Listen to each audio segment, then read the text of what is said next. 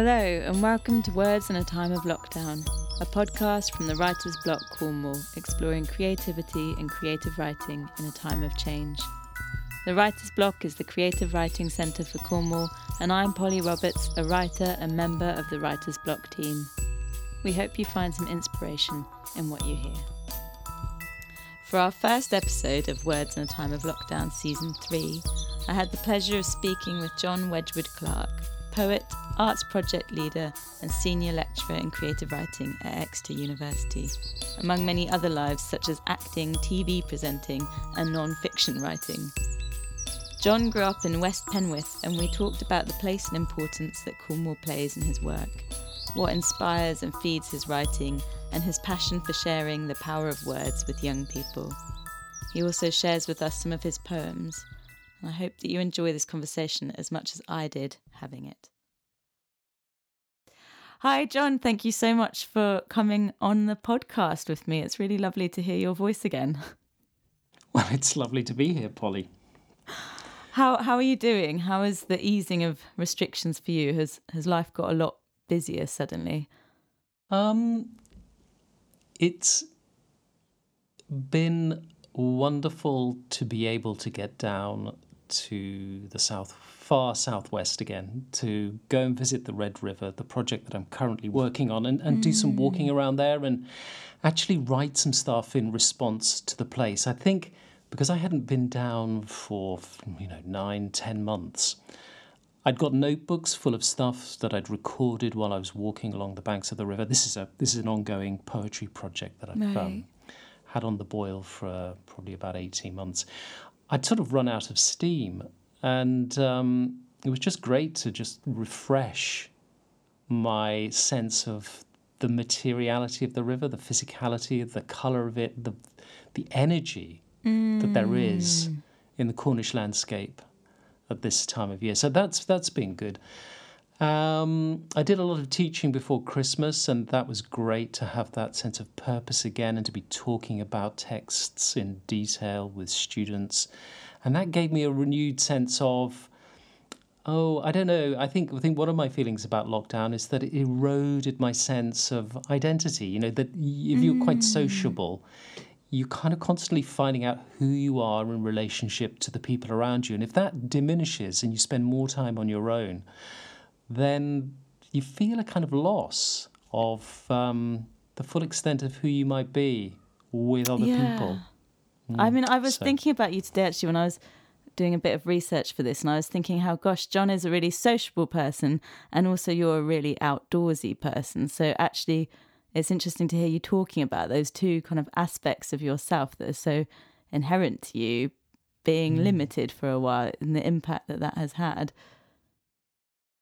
I've walked a lot around Exeter and that's been that's been great. I mean, I'm always one for exploring, but we found the green lanes that um, run Exeter's a strange city. I mean, within 15, 20 minutes, you can move from the centre of it to the countryside. And Gosh. we've discovered some around Ide and around the Alphin Brook. And uh, it, it has been good to discover and revisit over and over again the same places and sense the subtle differences that have taken place throughout the course of a whole year. I mean, mm. we're now seeing things that we I intensely remember from the first phase of lockdown. You know, the May coming into blossom, or there's a cherry tree at the bottom of one of the lanes, um, which blossomed for about two weeks last year, and um,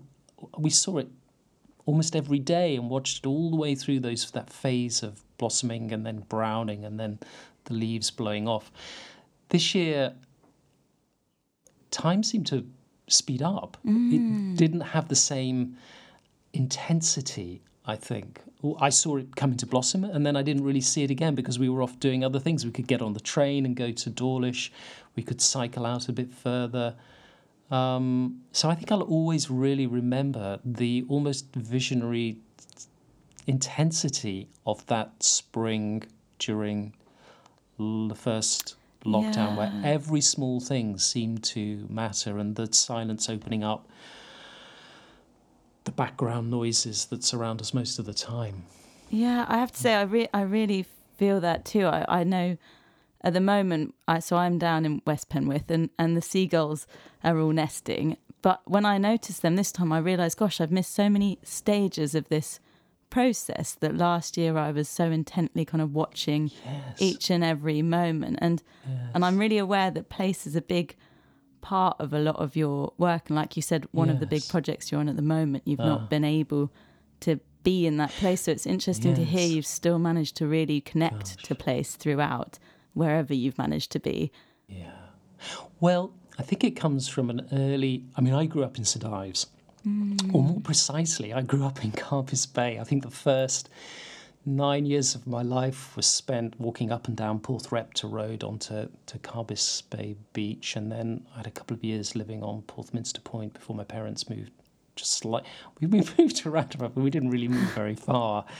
Um, and I lived I think for, for, for various reasons, I, I spent quite a lot of time at a particularly intense moment in my life, you know, that puberty period on my own, walking around, exploring, going down, messing around in rock pools, spending hours in the little coves, watching the sea go out, watching the sea come in, hunting for fishing lures that fishermen would lose, they'd get snagged on the seaweed, and I'd wade out through this weed at low tide, following the the filaments of the line and, and retrieve them. And, and I and I think at a time when I didn't really have a language for some of the complicated emotions that I was going through, the things that I looked at carried those intense feelings mm. with them. The sensuality of that landscape was almost a surrogate body, if you like. It was a way of I don't know.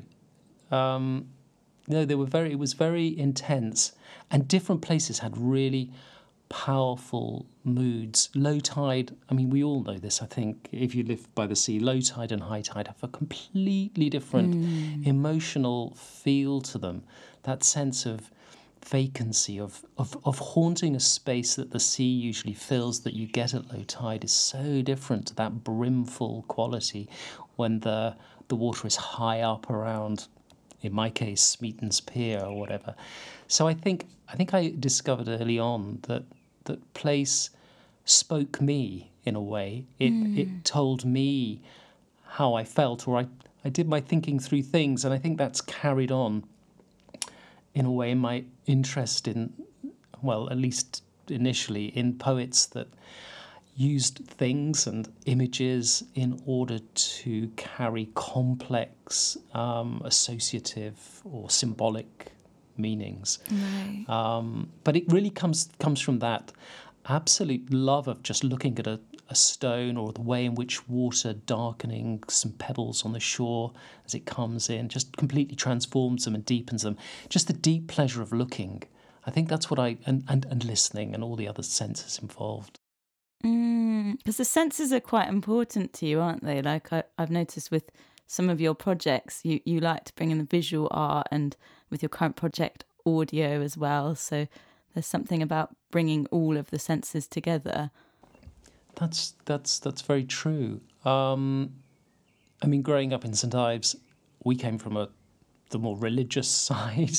we went to Sunday uh, to, to chapel every every Sunday, which is not so unusual. But sometimes we'd go twice a day. Um, but we and my dad had a grocer shop in the town. Um, but we weren't the artistic side. But I was always fascinated by these people who lived this very different life in the town. So I think the visual arts thing, it's a sort of early encounter with people who lived a completely different life beyond the one that I lived within. And I was I was fascinated by their studios, by their what they dressed, by the smell of the small galleries that they showed their work in.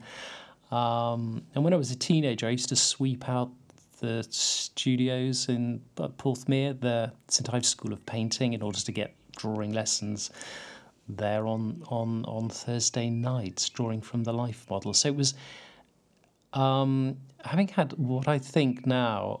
I didn't think this at the time. but Quite a religious upbringing. I think the visual arts offered a, an alternative form of praise and prayer and attentiveness to the world around it. But there was there was secular and it wasn't burdened with some of the more the darker sides that could come through what was sometimes a slightly Calvinistic strain of um, Methodism that I was um, brought up within. So you've got kind of your different noticing. So with the the landscape, it helped kind of speak the emotion, and then the art was there as a kind of different way of expressing something else going on.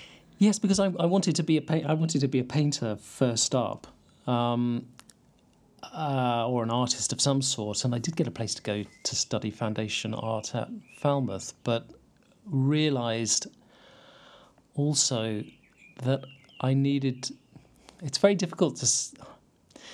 I wanted some control over language, but of course, what you finally discover is that you need to lose control over language in order to find out what you need to say. But at that particular point in my life at 18, I think I realized that I did need to um, not lead a solitary artistic life. Not that an artistic life is solitary, but I somehow imagined it might be like that um, in the 1980s. And so the pull of drama school, going off to to London and the Guildhall, were just just took me away. And I think it was there that I discovered the real power, the physiological power of speaking poetry that I'd sort of had a taste of singing hymns and speaking from the pulpit and doing A level English. But I think it was really when I memorized poems and spoke them off by heart and lived within their sounds, this the soundscape, the, the, the, the vibrations, the hum of the valved voice, as Whitman calls it, in my own body. When I understood that, then I understood, you know, the power of a caesura, the importance of enjambment, the the, the, the, the, the, the natural progression of breath through a sequence of assonantal vowels, just how powerful that could be, because that's what I don't know. Poetic form often seems like it can uh, something a bit algebraic, but actually it's just the codification of things we do naturally when we are feeling passionate or when we are going through a crisis. When you were speaking then, I, I could hear your speech as poetry suddenly. When and talking about it in that way, I could hear that change and that lift and that fall and the break. And it's interesting to hear that being your route to how you discovered poetry as your art form, having kind of looked around you and been inspired by these various things and drawn to art and then going to acting school. Do you feel like poetry is your form? I do, I do, but it's it's it's a cruel thing, poetry. Um, there isn't any hiding space, and so many people have written so many brilliant poems. I, I don't know. Yes, I think it is. It is. It is that musicality, that phrasing, that extra something that can come just through the slightly unusual arrangement of language uh, that I think makes it special for me. Although I'm quite interested in writing prose too, because I think I think the boundary between the two is very fluid, and I think good prose is often very rhythmic, has a sense of breath, has a sense of cadence. You know, a paragraph I think Gertrude Stein said was that the the the emotional unit of prose, and that sort of makes sense to me. That they that it that it sort of covers a whole moment of emotion as you work your way through a paragraph. So I don't really see big distinctions, but um, but I think but I do think it is. Right. It it was it is. Um, but you struggle um, with writing. I mean, I'm trying to write this poem about the Red River, and you know, some days I think, oh yeah, it's going well, and then other days I think, oh, that is absolutely dreadful. There's no life in it, and I think we are looking for some kind of life and intensity and red hotness to a poem that is difficult to fake. Um, and you can spend an awful lot of time writing something and it still won't work and that that that can be the um, that's the challenge that's the joy of it and that's the trouble So do tell me about this Red River project. So you you said earlier you started this huge project, Red River, listening to a polluted river, and it started a, a couple years ago. Yeah, or... it must be about yeah, because it was very interrupted. It started. Um, gosh, you know how how strange time has become. It probably started about fourteen or fifteen months ago. It started January two thousand and what are we in twenty one, two thousand and twenty.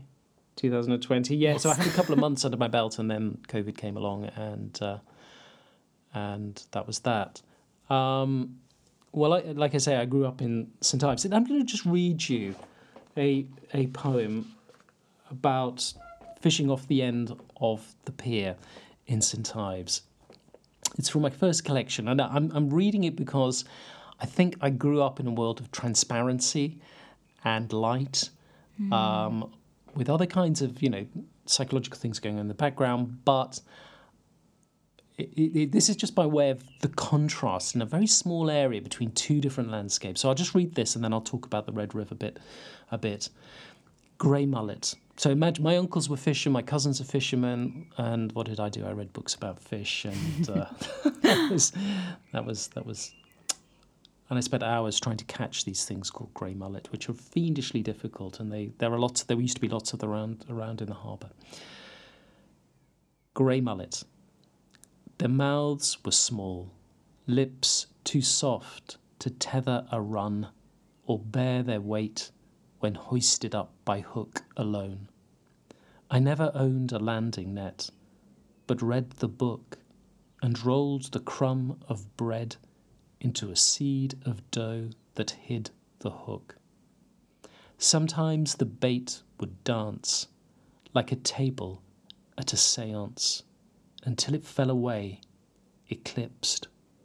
More often, they just hovered by the steps, around green chains, scaling the distance between boat and shadow, oblivious, as if they listened out for someone to arrive, enthralled by a sound on the edge of their hearing.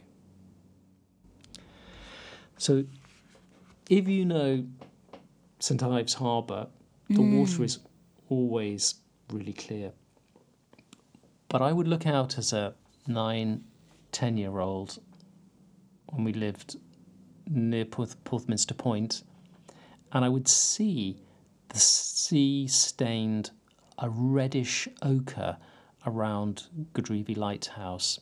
Every now and then, there would be this red slick in the sea. Gosh. And I found that strangeness of it really I, I just I didn't really know what it was, and then of course I got taken to a tin mine when I was at junior school to Geevor tin mine and saw all these enormous machines that crushed the ore, the sheds full of shaking tables, um, and all the red water flowing from the tailings out in the case of Geevor, over the edge of the cliff and wow. staining the sea there. And I put two and two together and realised that actually what was happening in Camborne, or what was happening in uh, at the mouth of the Red River at Godrevy, was that mine waste was pouring down through the Red River Valley from the tin mines and and Cornwall and St Ives and and Hayle and around that. I mean, not St Ives,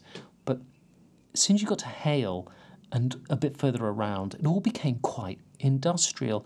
There was a power station at the mouth of the Hayle estuary, and I'm sure I don't know if this is right or not, but I'm sure I can remember it being fired up in the late, in the mid to late 1970s when there was the oil crisis. Whether that's true or not, I don't know, but it was there. And um, if you went into Hayle, you would see all the Compair um, compressors lined up as you went into Foundry Square. Camborne, they had a big Holman's, I think it was a bulldozer or something. But anyway, they had a lot. You had, you had a real sense that things were being made in Cornwall. These big engineering problems were being solved in these, by these small communities, and that this Red River flowing out from this obscure place, because we didn't go to Camborne that often. We went there to go to Tesco's, uh, I think, and occasionally had a walk around in Camborne, but usually we spent our time going to Penzance to do any extra shopping that we couldn't get done in St Ives. Um, Camborne and that area had a real sort of, uh, for a young boy, and maybe for a young girl, but, but a real sense of, I don't know, of a sort of stereotypical industrial masculinity, full of mm. forces and energy and smashing and blasting and you know it's the digger thing, isn't mm. it? It's the it's the it's the big machines. So anyway, when it when they finally stopped doing it, I I felt a sense of um, when when the when the river stopped being quite so red. I mean, it's periodically red every now and again, but not really in the same way. I felt it got a sense of loss that something had gone from the Gosh, heartlands yeah. of Cornwall. But what was I being nostalgic for? I was being nostalgic for a major pollution event that was taking oh, place on so the coast. So you're just sort of thinking, why why why do I feel nostalgia for, for this of all things? And for also for one of the great myths of Cornwall. You know, my father wasn't a miner. There was nobody in St Ives who was mining. There were very few, few people who were fishing. Most people were involved in the service industries, you know, waiting on. My mum waited on and was a chambermaid. I spent my summers working serving ice cream and, you know, carrying cases and things like that. And yet, and yet, the myth of Cornwall, of that industrial past, was so strong that I felt that that almost epitomised the true spirit of Cornwall, rather than the service sector world that I was mm. that I was living in. Um, so, it, so there's a complicated sense of emotion for me connected up with this Red River, and it's also the case that I really didn't have a clue what the route of the Red River was like. All I'd known about it was the humpback bridge that you drive over to get to Gwithian, which we used to get beg my dad to drive over really quickly so we could get a little kind of you know, thrown off into the air from the back of the maxi. Uh, and then as a teenager, we used to, I used to go surfing there and paddle out through red water, and I loved wading through the mud that would gather at the mouth, the arsenic, cadmium, cobalt laden, beautiful, silky mud that would get washed out there. Um, but I'd never gone inland.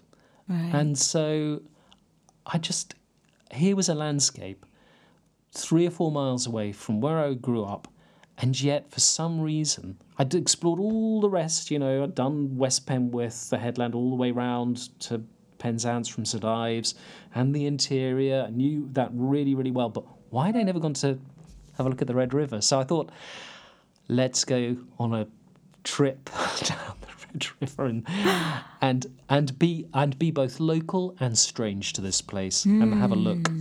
What's going on now because as we all know those of us who've live in Cornwall and have got a strong association with it.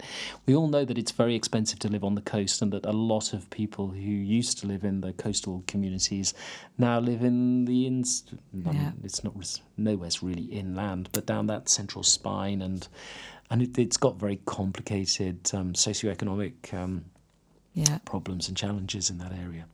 Yeah. And in the course of this nine mile it's not nine miles, but it depends where you measure it from. But it's sort of seven and a half mile. It's not even a river; it's a stream, really.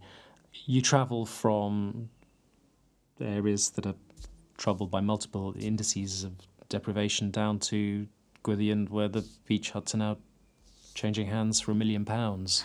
Um, Gosh. So it's it's a really extreme um, economic landscape as well as uh, which just reflects the way in which the brand of Cornwall, made in Cornwall, Cornish art, the whole Tate effect, inadvertently and advertently, um, has just transformed communities. Mm. So it's that real melding of people effect and land mixing together along that route. Like I say, uh, the, the, the complicated thing about the Red River is that I didn't grow up playing in that valley.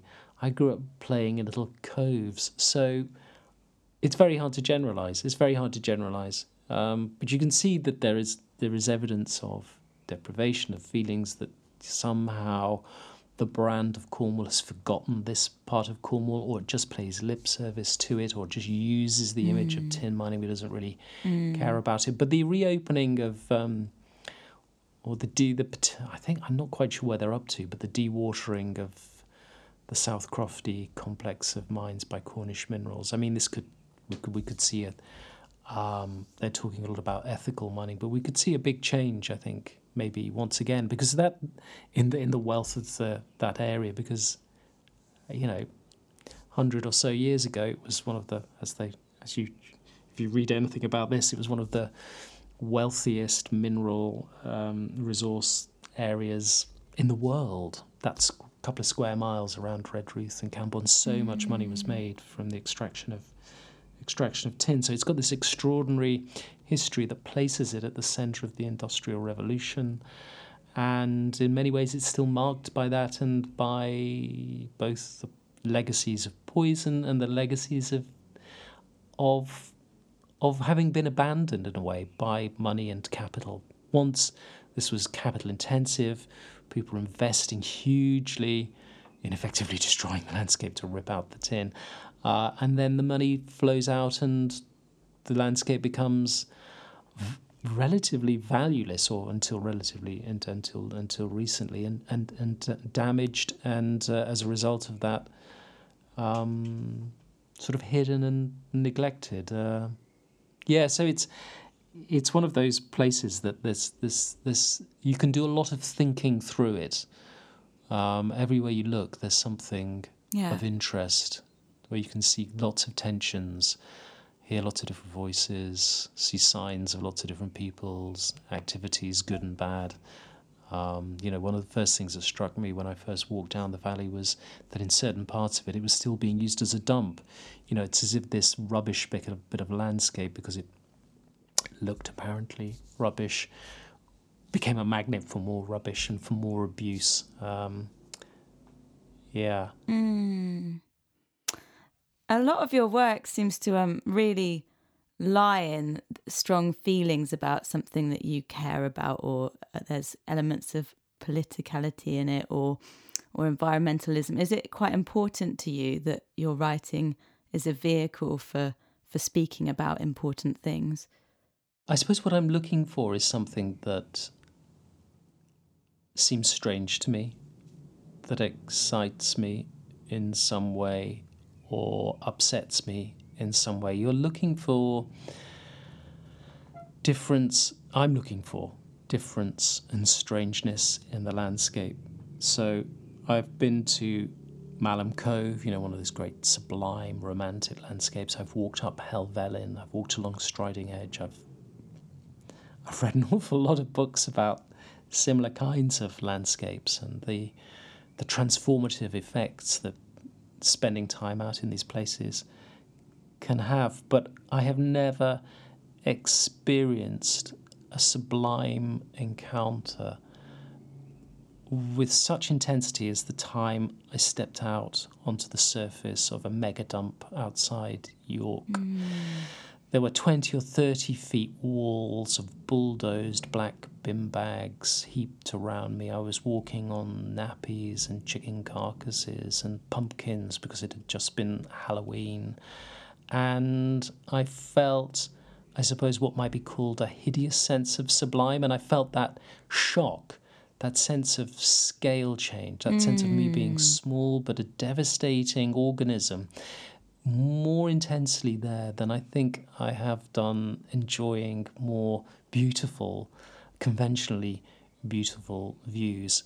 The idea that beauty is terrible is um, is an important one. It, it, it shouldn't be anodyne. It should disturb us in some way. And so, without wanting to aestheticize big political questions, I think disturbance can trigger an intensity in writing that makes it live. That's not to say that one wants to be polemical, but you want to find the points of tension and disturbance mm. in your mm. life and in the landscape and write out of that because, in a way, those are inchoate spots in your life that become. Where you, which you're not quite sure about, which are sore and which are painful, but out of which you might pull a thread of words that carries some of that complexity with it as it spins out of that um, dark space. Mm. So, um, so yeah, I So I, I don't really see myself um, as as deliberately political. I am looking to break out of my habits. Like most people, I have lots of habitual ways of thinking, and I think poetry is brilliant at disturbing the way in which we think. And of course, we think in language um, so greater disturbing the patterns of thought that language provides us with, you know, the given ways of thinking about someone. Poetry cracks that open and emerges out of it as something new. And uh, and so I suppose I'm always trying to find things that might help me do that to the language that I'm working with. Mm, mm. Find that new perspective. I wonder if you can tell us a little bit about um, Boy Thing, which I, I, believe you're still writing. It's a collection. I've read that it's about the meeting point of psychoanalysis and acting, which fascinates me. Right. Is that what I said? well, it's it's really in a way it's um I think it's kind of finished, but it's a, it's it's about um it's about growing up in St Ives, um and it's about family and in a way, it addresses some of the things that I was saying earlier about how things became containers for my sense of identity. Mm. That um, I saw things that disturbed me uh, and f- sought out things that disturbed me and that somehow articulated the sense of disturbance that I felt as a boy on the edge of a family that was breaking apart at that particular point in time. Right. And so, without the language to be able to say precisely what was going on, you know, with between my parents or you know, I found things that spoke of that sense of psychic disaster that I was um, I was feeling at that particular time because I remember that as a very bleak um, period of my life, and then that bleakness came back in my early twenties and made me think a great deal about where it might have come from, and and then another twenty or so years later, finally I get around to um, writing something um, that tries to. Um, without any sense of blame or any sense of, but just to account for that period of time. And I think I think most of us have in our lives those summers or those those periods of time that are full of memorable. There's a, there's an intensity about them.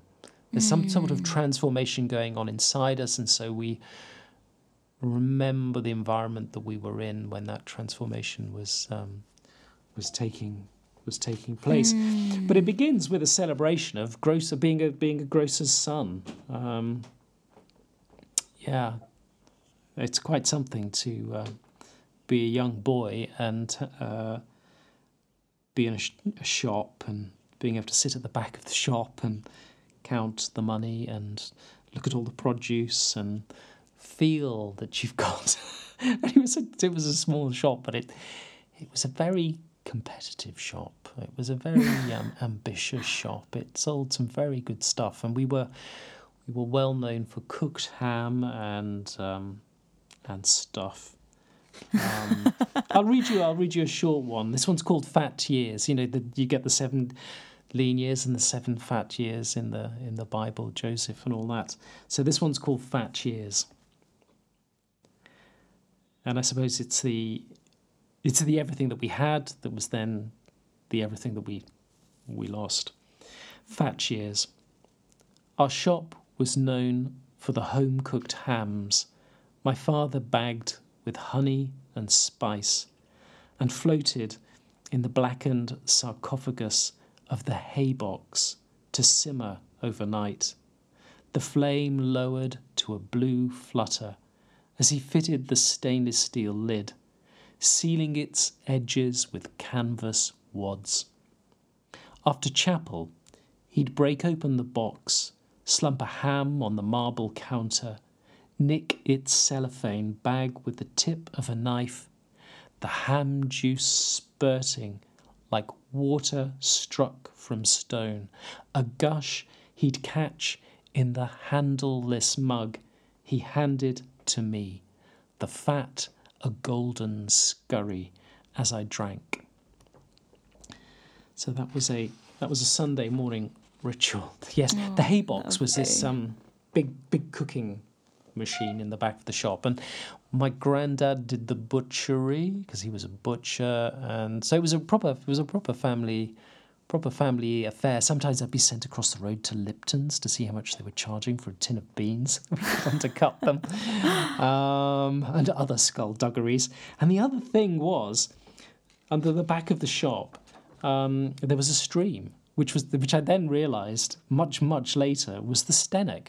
Through the centre of, well, anyone who knows St Ives, there's a steep hill down into town if you're coming from the Penzance way, and all the way along down the side of it, running past the Leach pottery, and then yeah, it goes underground just about that point, is the Stennack. But it actually mm. ran under the back of our shop, and I can really oh my remember gosh. my dad lifting up the manhole cover on the back of the shop and showing me this river, getting his torch out and showing me this river running under the back of the shop.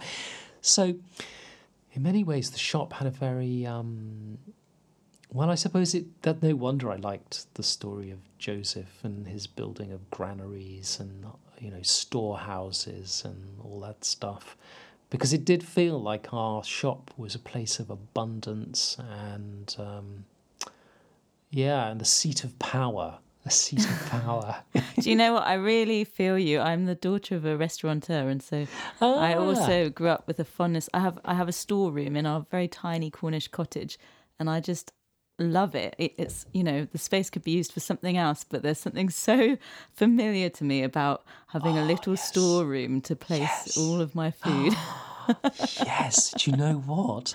I have been during lockdown.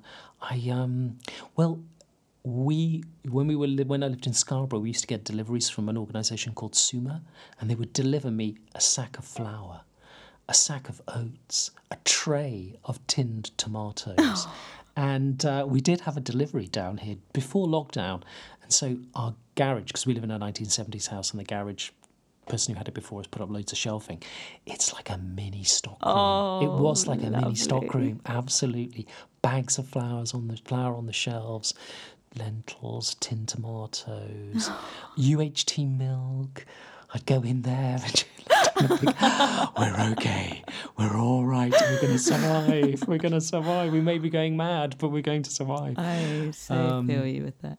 It's it's really interesting to me that you talk about that kind of place of childhood and what kind of going back to that in terms of your relationship to nature initializing and and now as a place to kind of explore through these poems about being a boy and being in that shop and i'm aware that in some in your project Red River that you are doing quite a lot of work with young people in schools and working with primary schools, having family day that you're doing with us, and yes. and also teaching at Exeter University. Is yeah. it quite important to you, kind of working with oh, younger people? Yes. Oh, I absolutely, I love it because once you've and you at Keep and you know Polly yourself, once you get children away from thinking about language always being in the service of something else, always about writing an essay about geography or writing an essay about, you know, I don't know, whatever. And get them to realize that it's a free thing they've got in their mouth at any particular moment in time that they can get out and, you know, play with mm. and enjoy and speculate about and rhyme with and be rhythmic with. It's just so it's just so wonderful to see them remembering something that they knew so well until very recently.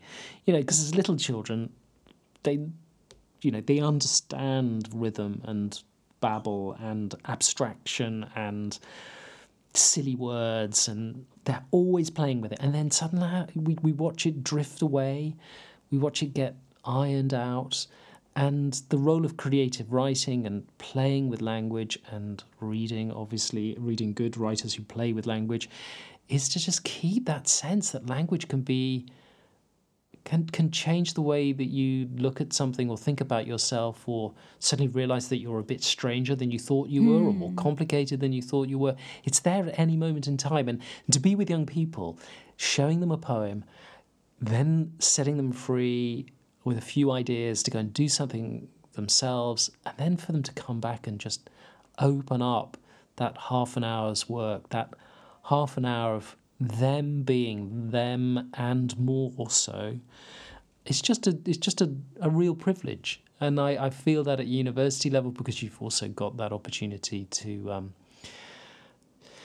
you, you you you inherit people with a lot of reading and a lot of sense of what they think literature might be but you're always there to say well actually here we are in an educational setting let's just maybe put that aside for a minute and see if we can stretch in a different direction and and as you do that with other people, so you you inevitably do it yourself. You've got to you've got to keep reading contemporary poetry. You've got to keep reading contemporary prose, and and the the sense that you're going to have to stand up in front of a group of people and talk about it or inspire them.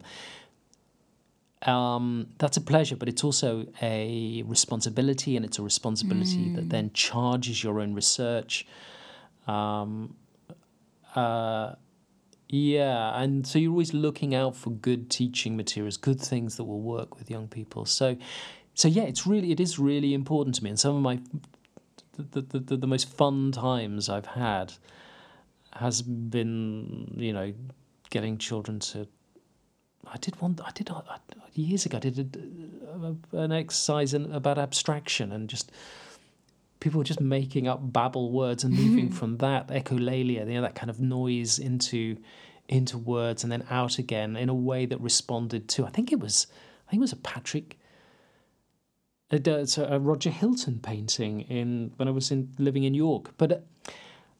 I, it's just such fun. It's just such such fun, mm. and you know, mm. Keep does that all the time. I mean, you're you're a brilliant organisation that really understands that play should be at the heart of creativity with language, and uh, you know, so I'm delighted to be able to do a bit of family a family workshop. I, am at the at the moment I'm taking it very responsibly. I'm, we've been reading lots of river poems and. Um, looking out ones which I think might stretch everyone in a nice way. Oh, the great thing about young about young children too is that they're not they're not prejudiced against um, difficulty if mm. you like. Mm. They will sit back and they'll hear something and they won't judge it whether it's difficult or easy. They don't think of it necessarily in those terms. They'll think, well, does this that make me think of this? You know, they'll they'll let it it'll either work for them or it won't. And I um I love that open mindedness. So you so uh yeah, our workshops will have an odd, one or two odd little poems in there that will just shake it up a bit, I think. we look forward to it. I, I love hearing you speaking about all of it, kind of, it sounds to me like a very symbiotic relationship between the poetry yes. and the things that inspire the poetry for you, and they kind of keep feeding in and out of one another. So the nature and the education and the mm. collaboration and the arts and the, ver- the mm. audio. And I mean, yes, yeah, so the collaboration, we haven't talked about that, but I know you've done a lot of projects yeah. with other ex uh, oh. other universities, not just Exeter. And yeah. is that important to you as well? It's so important to me because it's a holiday. I get bored. I get bored of me and and so, if you spend a few hours with somebody who knows something completely different to what you know and cares about it, um, that's such a great thing. I did spend a few very pleasurable hours talking about aquatic aquatic worms with the world leading expert on aquatic worms when I was writing something about the Humber estuary. And he told me things about the sex lives of worms that just really had me deeply, had me very glad that I was a, a human male oh rather my. than a uh, a male worm, because the, the the project that I was working on was um, it, it, was exploring um, ocean acidification. It was for Hull 2017 City of Culture, so it needed to be about Hull, and it was connected up with an exhibition about the sea. But I actually thought, well, Hull's not on the sea, it's on an estuary, it's on an amazingly complicated mm, ecosystem of mud and whatever. Uh, so I thought let's let's let's find out about the mud, and of course the worms live in the mud. But he told me about this the harbour ragworm, um, Nereis diversicolor, something like that. Anyway, the male and the female live in separate burrows, and they don't they don't they don't cohabit in those burrows. But at a certain time of year, the male worm will fill up with sperm and it'll come out of its burrow and it will try and detect the smell of the female. And it'll then wiggle across the top of the burrow, and the female will come up, bite the uh, male harbour ragworm, tiny, tiny, tiny little thing, not the big ragworms the fishermen work with, but the tiny, tiny, tiny thing, and pull it down into its burrow. And in puncturing it and killing it, will release the sperm into the burrow Oh and fertilize the eggs. Okay, terrifying.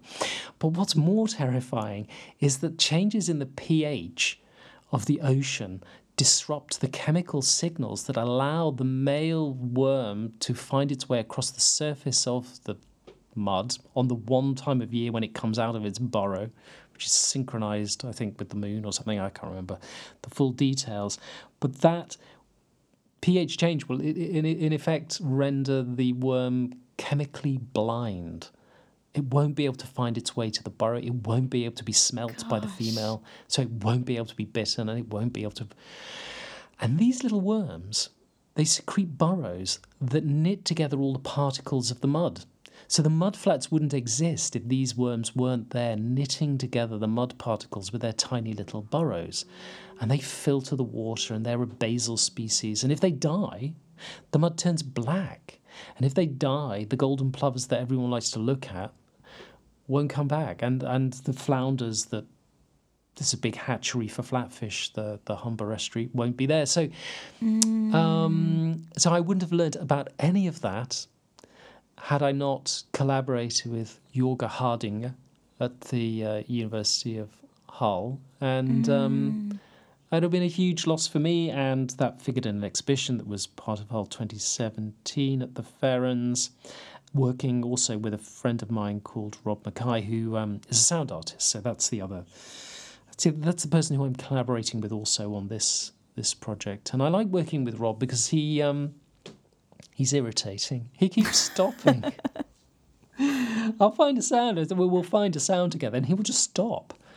And he'll just stand there and listen for 15 or 20 minutes, and I'm champing at the bit to try and get on. Or he'll just, uh, last time we were down, um, we discovered that the culverts at Tuckingmill were where the river, Red River, went underground. So we found some holes in these uh, manhole covers, and he dangled through some binaural microphones, these tiny little microphones, and made some recordings of the um, the river where it was underground, which is truly astonishing. Because as the car comes down the road towards Warrior Discounts, uh, it sounds like an earthquake underground, which I just thought was a great um, metaphor for the impact of cars. But anyway, uh, but you know, he'll be in the middle of the road, and you're. No. We once did a recording at Staithes on the North Yorkshire coast, and uh, they're big mud flats, uh, sorry, stone reefs that go out to sea. And he was with a like a 15 foot microphone boom, waving it around in the air during the middle of a thunderstorm. I mean, it was Wow. terrible. Rob, get off, come back, come back. But I can see how you love it because it's that and Yeah. and the worm story. It's all people helping you notice, which is what you're saying you it. enjoy in a That's it. completely That's different it. way. That's it. They sl- that, that you've absolutely right. You, Rob stopping slows me down. Um, Rob putting his microphone in a strange place or dripping winkles into a rock pool to make that lovely plinky plonky sound that they make. You know, just stops you, and you think, "Gosh, yeah, that that if I can get that in a poem, it will just make that little moment shareable with a reader. That- And I- and I and I think at a basic level, you want to know difference, you want to know strangeness, but you also want moments where you can share common ground. And of course, as we all know, you're a writer, Polly. Uh, the image, that concrete detail, it can resonate in lots of different ways, but it's also common perceptual ground between you and the reader. We can both think of a periwinkle, we can both think of it dropping into a rock pool and that noise that it makes as it mm. plinks into the water. And, you know, isn't it strange that we can do that with this weird succession of sounds that we make? Um, that yeah. we can throw into each other's heads these images and things that we love and care about. So I just uh, that always amazes yeah, me. I, it does amaze me too. Yeah. So I quite like writers who make language a bit strange too. Um, just to remind us that it all comes from these words on the page and that they're not transparent, which is takes me back to the Red River because the opacity of the Red River in a way is why it's textually so interesting. It is turbid, you can't see through it, it's not beautiful, and it's loaded with us. It's loaded mm. with silt, it's mm. loaded with stories. Mm. Oh, that's so beautiful. Wow. I think we'll we'll stop on that because that sums it all up really and and that description of language and the strangeness of it and the the expression and I love that idea of trying to express something deep within us and it coming out in its varying forms and I can see why you know you meet different people and that helps try and pull something out of you further and you're trying to express something of a time that you were particularly fascinated by or that keeps kind of playing again and again to you and or something that you're interested in and just trying with words that's what i often mm. feel like anyway it's mm. i'm i'm trying again and again to express something deep within and play mm. whilst trying to do it because it's all mm. about playing and there is no mm. definite way mm. and sometimes by playing you release something unexpected the language surprises you into an emotion that you've not felt for a very long time. So you're no longer expressing yourself, you're being almost expressed by the text that you've played around with, the surface that you've rearranged. It starts to take you away into an unexpected form of yourself, which you know is is is the other is the flip side. You can do the kind of expression thing, but you can also do the the playing around with it until suddenly it clicks and like a container, like a well thrown pot or whatever you, what image you want, it just holds you. You've manipulated the language until it holds you in a way that feels feels right. Absolutely. Is there a poem you'd like to share before we end? Oh, go on. I'll read you. Um, I'll read you this one. This one's um, this one's about driving home. This is a while ago now, but why not? Um, it's called Sleeping Child, and it's about driving home with a child in the back. Then I'm big. I couldn't do this now. Oh. oh.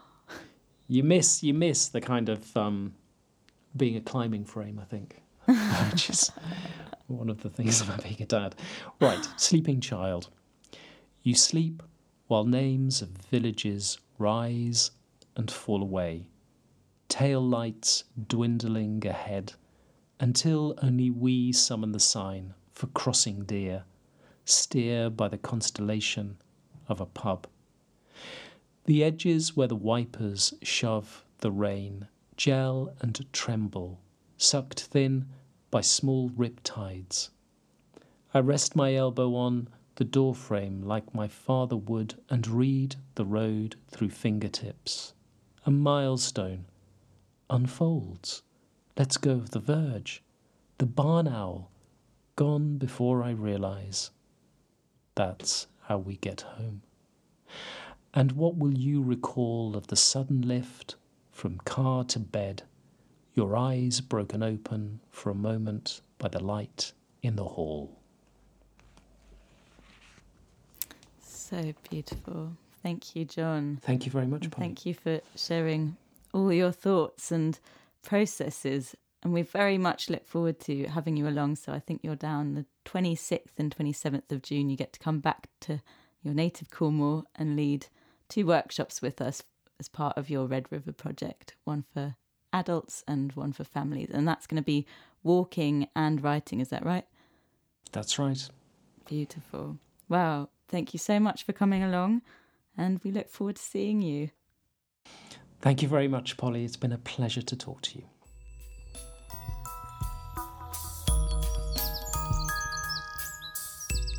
You've been listening to Words in a Time of Lockdown from the Writer's Block Cornwall, music and sound by Jimmy Marshall of southwestsonic.com. Next month, I have not one but two guests. I will be speaking with Claire Owen, author of YA novel Zed and the Cormorants, and Sophie Eldred, the voice of the audiobook.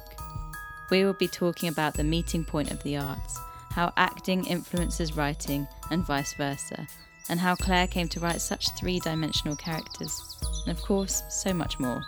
Subscribe and like to hear when it is released.